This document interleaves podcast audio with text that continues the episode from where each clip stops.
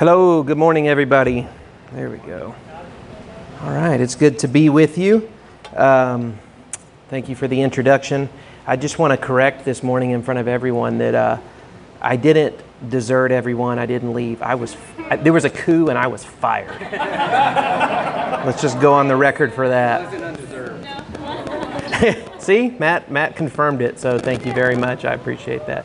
No. Uh, that's actually not true at all. Not true at all. You know, the, the challenging thing, so I know a lot of you, and uh, I also creep on uh, services and the Facebook page all the time. So it's interesting. Some of you have no idea who I am, uh, but I see your comments and those sorts of things. So I have a little bit of an idea of who some of, some of you are as well. But uh, it's really good to be here with you uh, this morning. Uh, it's like a good nervousness. I, I enjoy that um, you know, I was trying to get a feel for, uh, you know, what the church is like these days. And it's, a, it's interesting to think about how it's evolved over the last 10 years or so.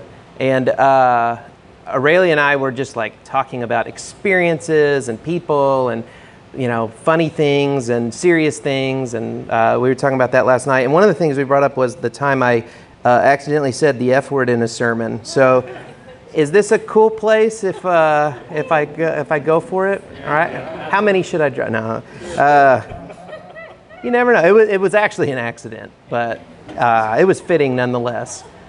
So um, I hope we have a safe place this morning. If any of you want to give an amen, or you know what? Let out your own curse word this morning. go for it. I got the. I'm wearing a stool that you gave me in stole a stool. I'm wearing stool. Yeah. See, it's already started. You never know. There's another word for stool out there that I guess I could have used, but.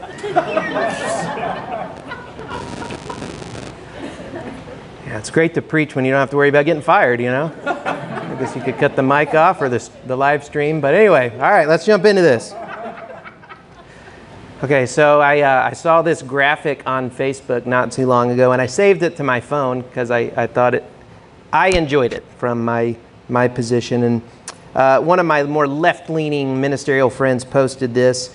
It was, uh, it was a meme, just like a text meme. It said, Jesus, foreign parents, brown skin, anti war, socialist, gave away free health care. And I was like, yeah, I clapped for it. Uh, not too long after that, I, I continued to scroll, and uh, my aunt put this on Facebook. Oh, God. She's not one of my left leaning ministerial friends. This was the little text meme she had. Jesus didn't eat with sinners because he wanted to appear inclusive, tolerant, and accepting. He ate with them to call them to a changed life, to die to self and live for him, his call is to transformation, not affirmation of identity. And I was like, what? How do you get that, you know? Um, it's interesting, though, that like multiple people can claim Jesus, but they interpret and see Jesus like in really, really different ways. So, how do we get to such different places? Uh, philosophically, politically, religiously, um, I mean, my HOA can't even decide what color we're allowed to like paint our shutters, right? people just can't agree on things. Um, but people are often wired differently. Uh, we have different experiences, we have different values. Communities of faith also have very different experiences and often think differently. This church, I'm sure you know by now, is a little bit different. It's a, a unicorn in the best kind of way. Um, but there's a lot of different churches out there, right? I mean, uh, so there's this derpy joke that goes like this. I was walking across a bridge one day and I saw a man standing on the edge about to jump off. So I ran over and said, Stop, don't do it. Why shouldn't I? He said. I said, Well, there's so much to live for. He said, Like what? I said, Well, uh, are you religious or atheist? And he said, Religious. I said, Me too. Are you Christian or Buddhist? He said, Christian. I said, Me too. Are you Catholic or Protestant? He said, Protestant. I said, Me too. He said, Are you Methodist or Baptist? He said, Baptist. I said, Wow, me too. Are you Baptist Church of God or Baptist Church of the Lord? He said, Baptist Church of God. I said, Me too. And now, are you Original Baptist Church of God or Reformed Baptist Church of God? He said, Reformed Baptist Church of God. And I said, Me too. Are you Reformed Baptist Church of God Reformation of 1879 or Reformed Baptist Church of God Reformation of 1915? And he said, Reformed Baptist Church of God Reformation 1915. And I said, Oh, die, heretic scum, and pushed him off the bridge.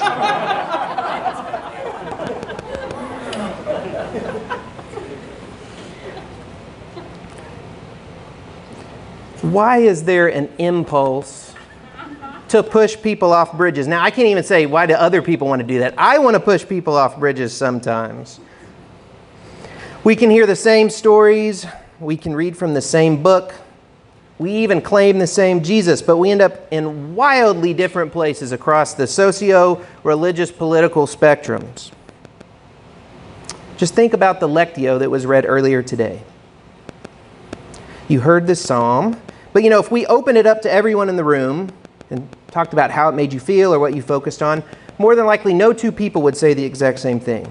So, for a second, I'll say from a, a positive perspective, I think Scripture has this beautiful way of shining differently on each one of us. Sort of a metaphor to use is thinking about holding up a diamond. If you were to hold up a diamond to the light up there, or maybe to the light shining down, depending on how you turned the, the diamond, the light would refract in different ways. And depending on where you stood, you would see it differently than other people. Our life experiences, our biases, our wants, desires, needs, they all play a factor in how we really interpret or see anything. But people don't always hold up Scripture like this beautiful diamond. Some hold up Scripture as a weapon to oppress, to injure, to control. There's volumes of systematic theologies that are put together, and they're contrary, contrary to how others interpret Scripture. Hmm. I, another tweet that uh, went around maybe two weeks ago that I, I picked up, it said this It said, I don't know who needs to hear this, but you have to stop trying so hard to sit at the table that Jesus would flip over. And it was funny because this tweet was shared by like both my like really liberal and really conservative friends, but they really don't agree on what kind of table Jesus would flip over. Since leaving the church uh, about four years ago, I've had the pleasure of being in churches uh, in quite a different uh, number of states. And I've, I've learned this. This is probably not shocking to anyone here. People are different. But I've also learned, and this probably isn't shocking either, that people can be the same.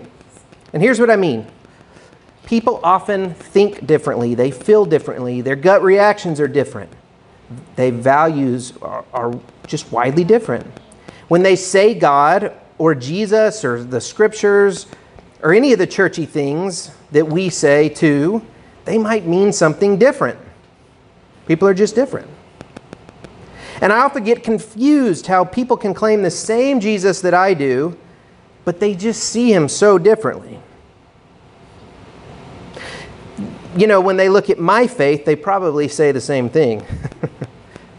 There's people from the fundamentalist church of my youth who will say things to me sometimes on Facebook like, What happened to you? Or they'll send me a, a message and they just can't figure it out.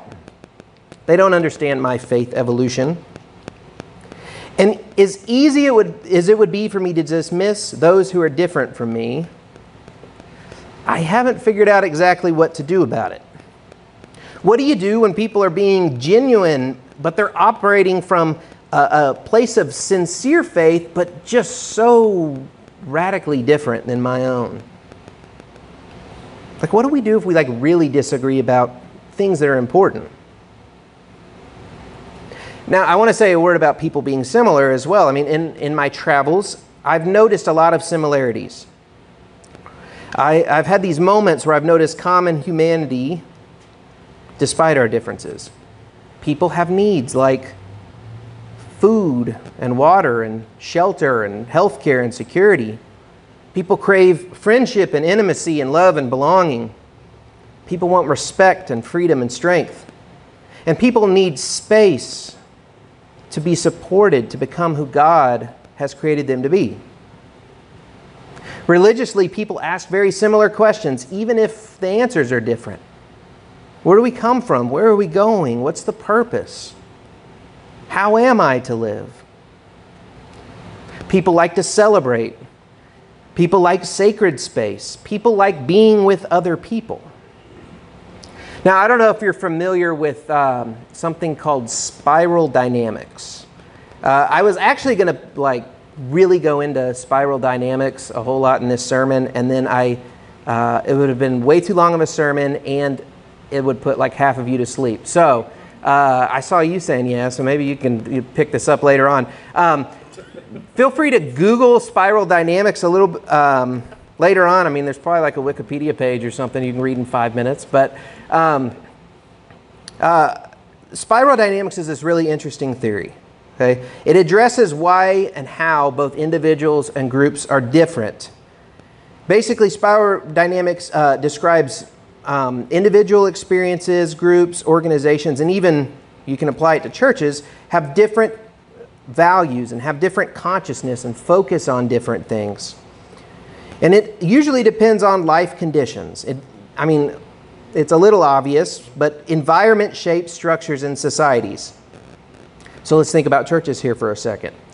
Churches have life cycles and experiences that are made up of certain types of people who then influence culture, values, and even the structure of a church. So I can leave for four years and come back, and some things can be same, and then some things can be totally different. Another related theory that, again, Google spend five minutes on later is James, James Fowler's stages of faith. Ba- basically, his idea is that children start with an intuitive faith. They think in images and stories. They have really concrete thinking. But then, as people start to grow in their faith, they reach a point of crisis where the faith just isn't the same as it was when they were children. They have more questions, they have doubts. Literal things don't start don't really make the same sense anymore. And what happens often is two paths are made. Some people lean into the path of mystery, of contradictions, become more open minded. And others revert back and just really dig into the literalness. One path offers transformation and growth and allows evolution, and the other path offers fundamentalism. So now we get to the point in the sermon where I ask, so what? What difference does it make other than naming the fact that people are different and people are similar, and you probably knew that before you entered into the room? Well, first, I want to share a very practical tool for you uh, when your literal or metaphorical neighbors drive you bonkers. It's called imagining their prequel. Now, uh, Many of you have probably seen prequels before. You know, they give you the backstory of characters. You understand character development, things that happen to them.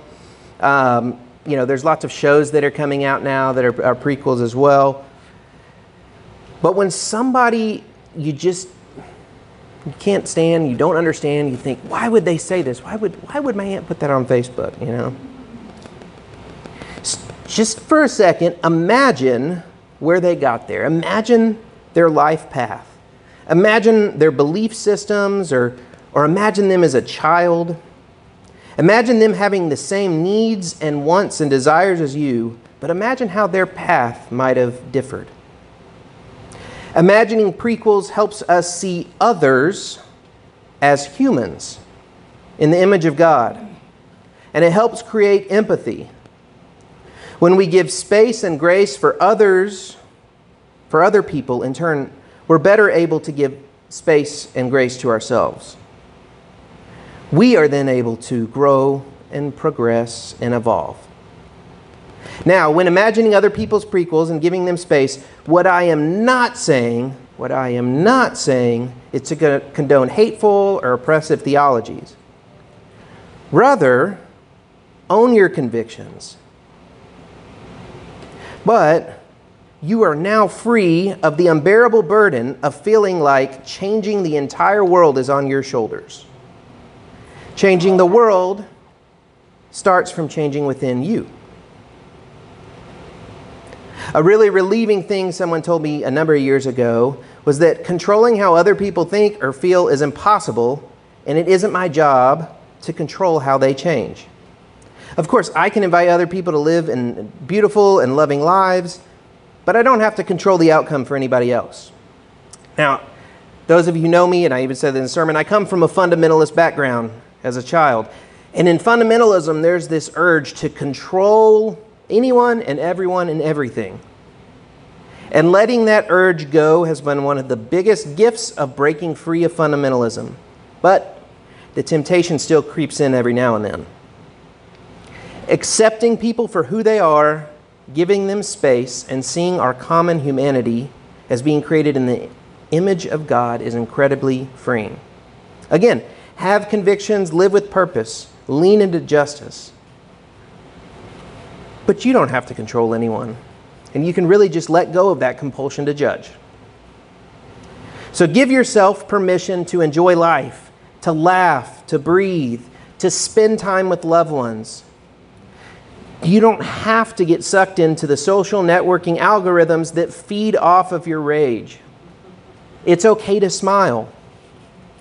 There's this saying from the Talmud A man will have to give account on the judgment day of every good thing which they might have enjoyed and did not.